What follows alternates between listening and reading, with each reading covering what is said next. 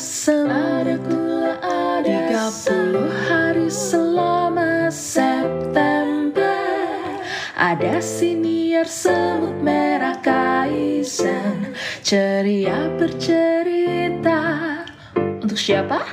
Untukmu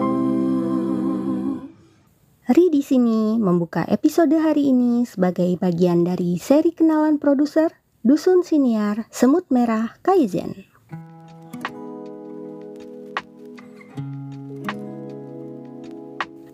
Di bulan September ini, Ri ingin mengajak para pendengar sekalian untuk mengenal lebih jauh individu hebat di balik layar produksi siniar komunitas Semut Merah Kaizen.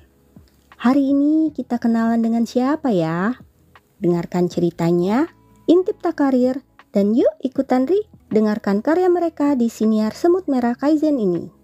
Siapa tahu memberikan banyak inspirasi dan motivasi untuk bersiniar, atau setidaknya untuk menjalani harimu hari ini.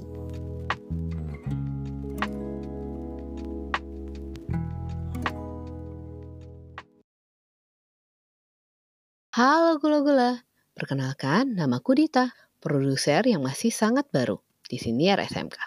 Hari ini aku mengudara dalam seri kenalan September Ceria. Pada kali ini, aku akan bercerita tentang pengalamanku sebagai produser episode obrolan. Nah, biar kita jadi lebih kenal, aku cerita sedikit tentang diriku ya.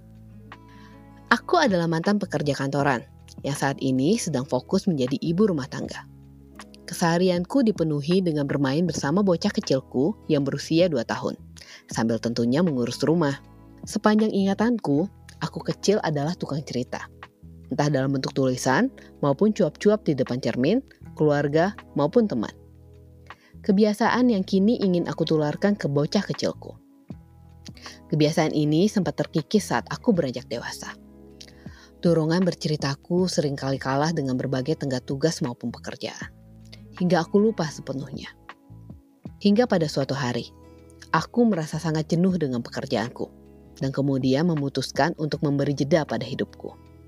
Dalam jeda ini, aku mempelajari hal-hal yang sudah lama aku inginkan. Aku mulai dengan mengambil kelas-kelas kepenulisan. Salah satunya adalah kelas Kaizen Writing oleh Dewi Lestari.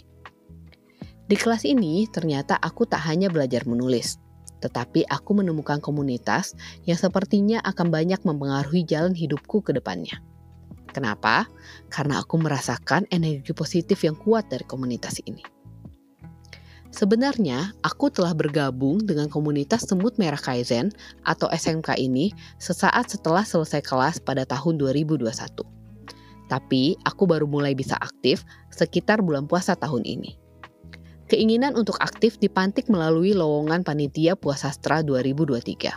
Aku ingin menjadi salah satu orang di balik episode Clara Eng, anak-anak nakal dalam buku cerita anak. Episode yang kurasa sangat dekat dengan keseharianku yang senang bercerita untuk bocah kecilku. Untuk gula-gula yang penasaran, bisa lihat rekamannya di Instagram @semutmerahkaizen ya. Setelah puasastra, aku jadi merasa ingin lebih aktif di SMK dan entah kenapa, jari ini memencet tombol gabung di dusun siniar.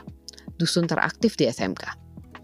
Hmm, sepertinya gadis kecil tukang ceritaku mulai terbangun dari tidurnya. Tak lama bantu-bantu di dusun siniar, datanglah tawaran menjadi co-produser untuk dua episode obrolan dengan Medio, yang merupakan otak di balik podcast dongeng pilihan orang tua sebuah podcast literasi anak yang bekerja sama dengan Bobo dan Mombi, serta beberapa komunitas dongeng di Indonesia. Wah, pikiranku langsung liar mengingat masa-masa bahagia membaca Bobo saat kecil. Excited banget aku ingin memproduksi episode obrolan dengan mereka. Ternyata, memproduksi siniar tidak semudah mendengarkan siniar. Banyak hal yang perlu direncanakan dan disusun secara matang agar dapat menampilkan episode yang menarik untuk didengar dan disajikan tepat waktu. Bagaimana ya caranya? Aku sebagai produser baru kemudian bergerilya mencari tahu dan learning by doing the process. Alhamdulillah, berkat dukungan kakak-kakak di Dusun Siniar, semua proses berjalan lancar dan kami dapat menyajikan dua episode obrolan yang gula-gula dengarkan sebelum episode ini. Nah, pada episode ini aku ingin spill proses pembuatan episode obrolan. Pertama, Kami menghubungi Medio sebagai narasumber. Proses ini dilakukan jauh-jauh hari sebelum aku aktif di SMK oleh co-produserku Kak Andy. Perjalananku sebagai produser dimulai dengan meeting pendahuluan pada akhir Juni 2023. Dalam meeting ini, kami membahas poin-poin yang akan menjadi concern selama kerjasama. Poin tersebut kemudian dituangkan dalam bentuk MOU atau Memorandum of Understanding. Baik dari segi konten obrolan, promosi, maupun kerjasama naskah dongeng yang akan tayang pada kanal Medio. Setelah setuju dengan semua poin-poin dalam MOU, kami lalu mempersiapkan skrip untuk disetujui oleh kedua belah pihak. Tak selang lama, kami memulai proses typing atau rekaman. Dua kali di dua hari yang berbeda dengan dua narasumber yang berbeda. Tapi dipandu oleh the only one host Kak Nindya Maya. Selanjutnya, tugasku adalah mencari editor yang mumpuni dan available untuk mengolah episode obrolan. Aku agak ketar-ketir, karena jumlah editor yang available tidak banyak berbanding terbalik dengan produksi episode SMK yang bejibun. Untungnya Kak Endi menawarkan diri. Next, aku dan Kak Endi tektokan mendengarkan file rekaman yang telah diedit beberapa kali. Setelah oke, okay, rekaman tersebut diberi background music, opening, serta closing. Kami finalisasi dan jadilah episode yang gula-gula dengarkan kemarin. Eits, pekerjaan produser tidak berhenti sampai di sana. Masih ada bagian promosi yang perlu dilakukan aku mulai dari mengecek materi promo yang akan dibagikan. Setelah oke, okay, materi tersebut kemudian disebarkan melalui media Instagram SMK dan Medio. Di sini aku dibantu oleh tim promo bulan September dan tim IG SMK.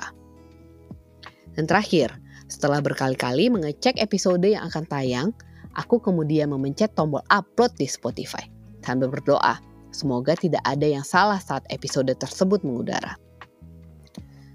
Sebagai produser baru, aku sangat menikmati proses pembuatan podcast ini. Hampir setiap hal dalam proses ini terasa seru. Meskipun suka ada overthinking antara benar atau tidaknya apa yang kulakukan sepanjang proses produksi. Tapi aku banyak dibantu oleh kakak-kakak di dusun siniar yang sigap dalam menjawab pertanyaan-pertanyaan awamku. Nah, lebih spesifik untuk episode obrolan, targetku adalah menyajikan obrolan yang mengalir sehingga tidak terasa scripted. Di sini, produser perlu memastikan pertanyaan-pertanyaan yang diajukan agar dapat bersambung antar satu dan lainnya, serta memberi ruang bagi host supaya dapat mengembangkan pertanyaan dari jawaban narasumber. Produser juga perlu memastikan agar semua teknis rekaman telah tersedia dan siap dengan strategi jika terjadi masalah pada saat rekaman. Satu lagi, Ternyata, bincang-bincang santai sebelum rekaman dapat membantu mencairkan suasana dan membuat para pihak lebih mengenal satu sama lainnya. Sehingga targetku untuk menyajikan obrolan yang mengalir dapat tercapai dengan lebih mudah. Setelah menyelesaikan episode obrolan ini, aku jadi tambah penasaran dengan dunia siniar. Aku suka peranku sebagai produser. Mungkin karena pada saat kerja dulu aku terbiasa menjadi pimpro, sehingga secara soft skill aku telah terbiasa. Tapi secara hard skill, aku merasa lag di beberapa hal yang membuatku kurang mampu untuk mengambil keputusan dengan cepat. Aku lag tentang bagaimana cara merekam yang baik. Meskipun sudah mengikuti workshop dan baca-baca mengenai rekaman, ternyata saat dilakukan tetap saja berbeda. Apalagi ini episode obrolan dengan narasumber di luar komunitas. Salah satu contoh, pada saat rekaman, aku mendapati suara gema dari salah satu pembicara hatiku langsung ketar-ketir. Meskipun dari luar tetap poker face. Eh, poker voice. Ternyata setelah tanya di sana-sini, aku mendapati masalah ini dapat diselesaikan dengan simpel, yaitu dengan mengganti headset atau ruangan pembicara. Hal yang tidak langsung aku pikirkan. Lalu bagaimana agar kesalahan dalam rekaman dapat dikurangi ya? Kurasa aku perlu lebih sering untuk melakukan rekaman. Selanjutnya, aku juga perlu belajar editing. Kenapa? Karena aku perlu tahu bagaimana seharusnya final rekaman yang baik dan proses untuk mendapatkannya.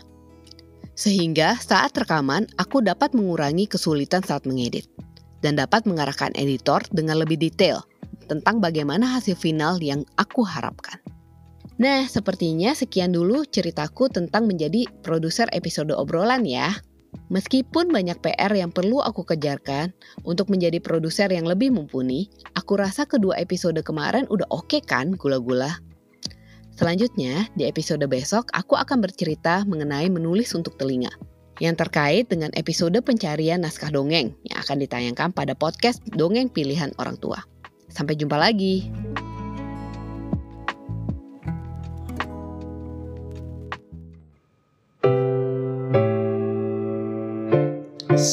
Sampai bertemu lagi dengan inspirasi lainnya esok hari bersama Kaizen Writing Alumni. Instagram at Kaizen Writing Alumni. Semut merah Kaizen. Salam